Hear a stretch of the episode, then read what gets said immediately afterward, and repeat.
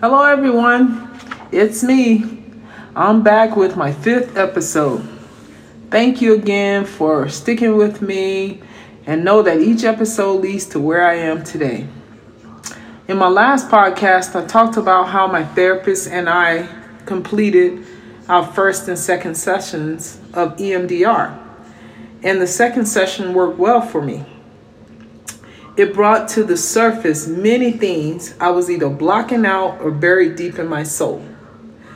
So many things. Wow, it's just crazy. Um, the pain and the guilt I felt during and after the assault, how disgusted I felt, how I blamed myself, how angry I was with myself and the command sergeant major.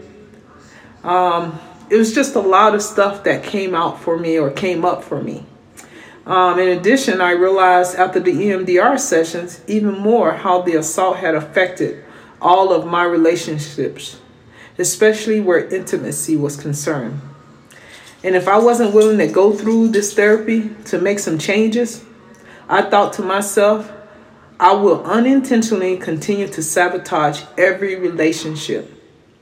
So, therapy, it was necessary. And I had resolved in myself um, that I had to just think that way and continue improving myself through the therapy I was doing. So after the EMDR sessions, um, my therapist and I we took a two week break. After that second session, um, I needed it. It was good for me. My head was swimming with so many thoughts. Do you know that I created a buffer around me? I didn't realize it until after going through the EMDR and just kind of putting pieces together. And that buffer was how I resisted physical touch, not only from my ex husband, my ex fiance, ex boyfriends, but from family members and friends. I remember when I moved out to Colorado in 1998 and I started working at this company where we every employee got along great and we had over 100 employees and we used to do a lot of stuff together but i remember my friends always just pointing out how my space was so important to me and how i didn't like i didn't give hugs. I didn't want people to touch me. And you know this was in 98 i got out of the military in 1996 and I just didn't put it together. I, I, I you know, growing up, um, I was from a touchy feely family. We enjoyed each other. We did things together, and I never thought about it. But I didn't even put it together that after my assault, that I had put up this wall around me, and people knew this wall was around me. That they couldn't invade my space, especially with physical touch. So, you know, it's just, I mean, that's just some of the stuff that came out after that second session. Um, and it was just, you know, th- those things that came up just started making me realize how the assault affected most of my relationships. So, you know, I still, you know, that two week break, I needed it, you know, especially to get over that first session. I really needed it. And and to be honest with you, EMDR scared me it scared me because I just didn't know how powerful it was. In the long run, has it helped me? I would say yes.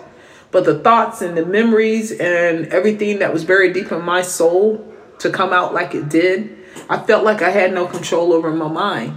And that's always been a fear of mine. I don't know why, but it has always been a fear of mine that I would not have control over my mind. So even to this day, I fear EMDR. And maybe it was that first session that's made me afraid of it. I don't know, but I I fear EMDR even though I know it helped me through some of the trauma.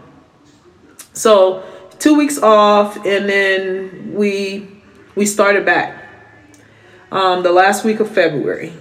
And in the first session, we worked on my physical reaction to the term sexual assault. Every time that term was spoken in therapy, or my therapist wrote it out to me in emails, I cringed. I would just get this really sick feeling in my stomach and a pain in my forehead. And I know it was just the stress and the tension of the word. Um, so we decided to concentrate on doing mindfulness and developing a stuck point as to why I was reacting to the term. So we came up with if I say it out loud, I was sexually assaulted. It really really does mean that it happened.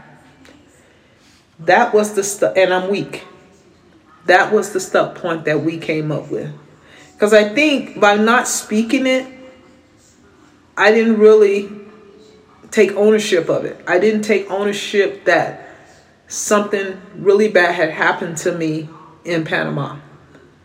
And then when we started speaking it out, or when my therapist started saying it, the term bothered me so much. And I finally had enough guts to tell him that it was really just driving me insane to hear him say that. We also worked on how I felt like an outsider amongst my friends because I couldn't relate to the excitement they had about sex and intimacy. After that session, though, I was having some not so good thoughts on how I felt the session went.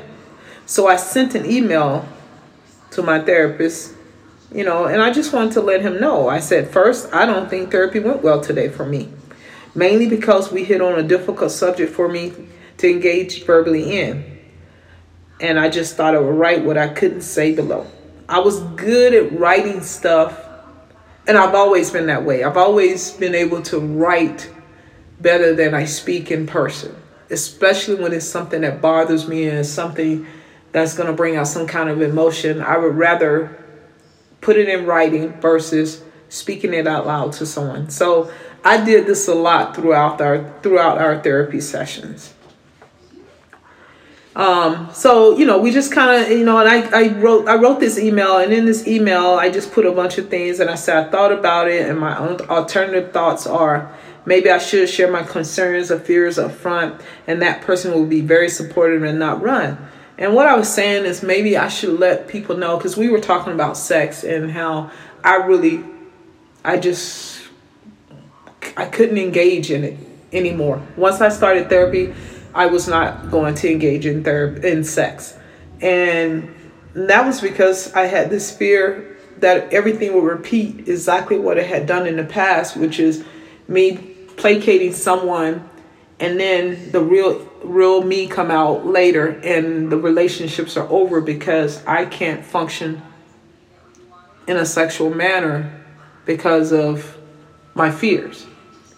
Um, one of the other things I said in the email was maybe I should find someone just like me and just be cool with it. Um, someone whose intimacy desires are rated where mine are, which is null, none. I, you know, maybe I could find a person like that. You know, even though I write it, it's pretty sad that you think that way, but, you know, maybe the person that I, I could have found or would find in my future would have the same lack of desire for sex as I do, and we could live happily ever after. Now I know that intimacy is a very important part of a relationship, so I don't think it'll work for me. Um, the other thing I talked about in my email to him was about how my friends joke about my lack of desire for intimacy.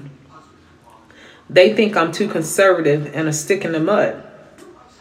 It's not a secret to them that I don't engage in much intimacy. For example, we had a girls' night out one Saturday, and after a few drinks, of course, women will start to talk about sex, especially my friends.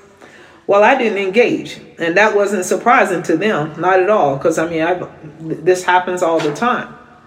But like always, the conversation changed to talking about how uncomfortable I might be because of what they were sharing you know, I'm sitting at the, and I remember I was sitting at the head of the table and I just kind of played it off as everyone's looking at me. And I just played it off by laughing and responding with, um, it's your prerogative to do or talk how you please.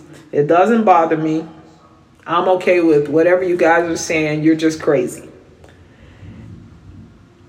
But it didn't change. Everyone, the focus was on me now. So, of course, everyone is looking at me and they're talking about me. I became the focal point of that conversation. I laughed it off at that time, but it did bother me because I'm sitting at a table with seven other women who love intimacy, who love sex, and can't live without it. and they openly talk about it. But I can't. Yes, I'm bothered, concerned, embarrassed, shame, shameful, and confused. Why am I this way? I ask myself. And in all reality, this is one of the many reasons I started therapy. I want to know why can't I be like my friends? Why can't I desire have the same desires? So that was, you know, you know, I asked a few questions in the email. I said, you know, why can't I be vulnerable? Why I walk around with this facade all all the time? Why I have anxiety? Why I have panic t- attacks? Why I feel alone? And the last part that makes me really sad to even say is, why am I alone? Because even today I am still alone. I went on to tell him that my problem with intimacy and sex, to be more specific, was I felt like I was being suffocated or dominated. I always feel like I'm not in control of what's happening and I panic. And then it all becomes too intense for me. It reminds me of what I went through in Panama and I freak out about it. Yep. The difficult subject he brought up was sex and being intimate with someone and I didn't know didn't I didn't know how to discuss it with him in person. I was still feeling some hesitation as to how comfortable I felt sharing intimate details on certain things and I was embarrassed. He replied to my email with thank you for your openness and honesty, and these thoughts can be attributed to stuck points that we can work on. And he said, The way I was, it is very similar to the way other veterans who are victims of military sexual assault are. The next session, we talked at length about the stuck points I came up with. And by the end of the session, I felt more comfortable about responding and sharing more intimate details. He sent me an email after this session stating he appreciated working with me and my sincere desire to get better. For the next three to four weeks, each session became easier and easier, and I trusted him more and more. Something really big that I haven't mentioned earlier in the earlier podcast was um, that I never told my therapist the full extent of the assault. All he knew up until April 2nd, 2018, was that the command sergeant major harassed me and touched my private areas with his hands, grabbed me, and tried many times to kiss me without my consent. I honestly don't know why I didn't tell him all of it in the beginning. I think, you know, when I think back, I really think I blocked out the worst part, and the EMDR made it all resurface. I I mean that's the only thing I can chalk it up to because I felt like when he asked the question what was the worst part of the assault and it was what I could remember at that moment was just him grabbing me and holding me. I do I did have some visions of the assault going a little further. But every time those visions would come up in my head and my brain, I would block them because I just wasn't ready to face it. I there was no way that I could bring this out at that time. So as each session went on, I continued to start. I you know I started trusting him more, and so I felt like it was time for me to share the truth. And I know that was necessary in order for things to continue to get better because even though we were working, we were at a stuck point. There was, you know, there was something that, well, obviously for me, it was knowing that there was more to the story than what I had told my therapist. And in order for me to get better, he needed to know the whole truth so we could work on the total situation, not just part of it. So I you know, I was like, okay, it's time. I will tell you though, after the EMDR sessions, um, I started having serious nightmares and panic attacks, and I I was really beating myself up. I was beating myself up because I know or I knew I was withholding some information, and I needed to release that. from my soul. Um, and that's why, you know, I was having all of this tension and pain and stress in my body was because I was holding on to the, the ser- most serious part. My therapist had no idea Command Sergeant Major had raped me. And as I was realizing that I was stuck and nothing would get better, I said, I'm just going, I just, one day I just said, um, I'm, I'm going to share this. But of course, I'm a praying woman, so I needed to pray about it. So I prayed and I prayed for a few weeks for courage and strength to share everything with my therapist. And on April 2nd, I did just that. With many tears flowing and extreme embarrassment, I told my therapist everything about the assault. I disclosed everything I remembered with very little censorship. He was very gentle, calm, and showed a lot of empathy towards me. He allowed space for me to show my emotions, and he did not make me feel less. And he made sure to emphasize how proud he was of me and that he knew I was holding more back.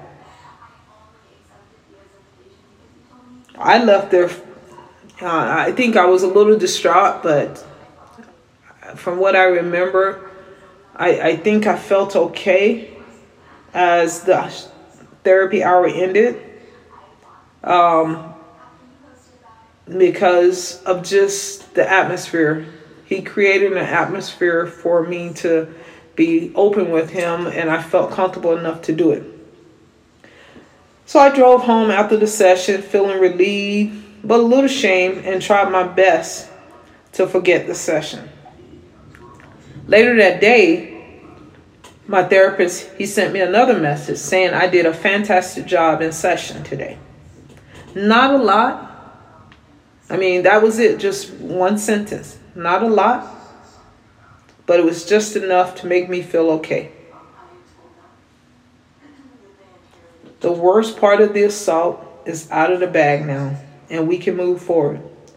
But I think my therapist thought I was ready to move forward to not even talking about the assault much because the majority of the follow up appointments or sessions after that were spent laughing and talking about whatever. It was like we accomplished whatever I needed to accomplish in that session when I, re- when I revealed the full truth. And now it was time to play. It was time for us to have, I think it was play therapy and this is when I think our therapeutic relationship really changed. I started, I know I started developing feelings for him at that time, or stronger feelings for him at that time. Obviously, if I'm trusting someone, I there's some emotions, an emotional part of me investing in that person. So, well, that's it for um, this podcast. I hope you enjoyed it. Um, like I said before, it will all lead to exactly where I am today. And, you know, if you have any comments or questions you want to post on my podcast, um, please do so. Uh, I would love to answer. And, you know, I appreciate you guys listening to me. And hopefully, I, I'm keeping it interesting and you will stick with me. So, like I said, um, it's just dealing with transference and the denial of countertransference and the effect it has on an individual. So, thank you again for listening. I really appreciate you guys.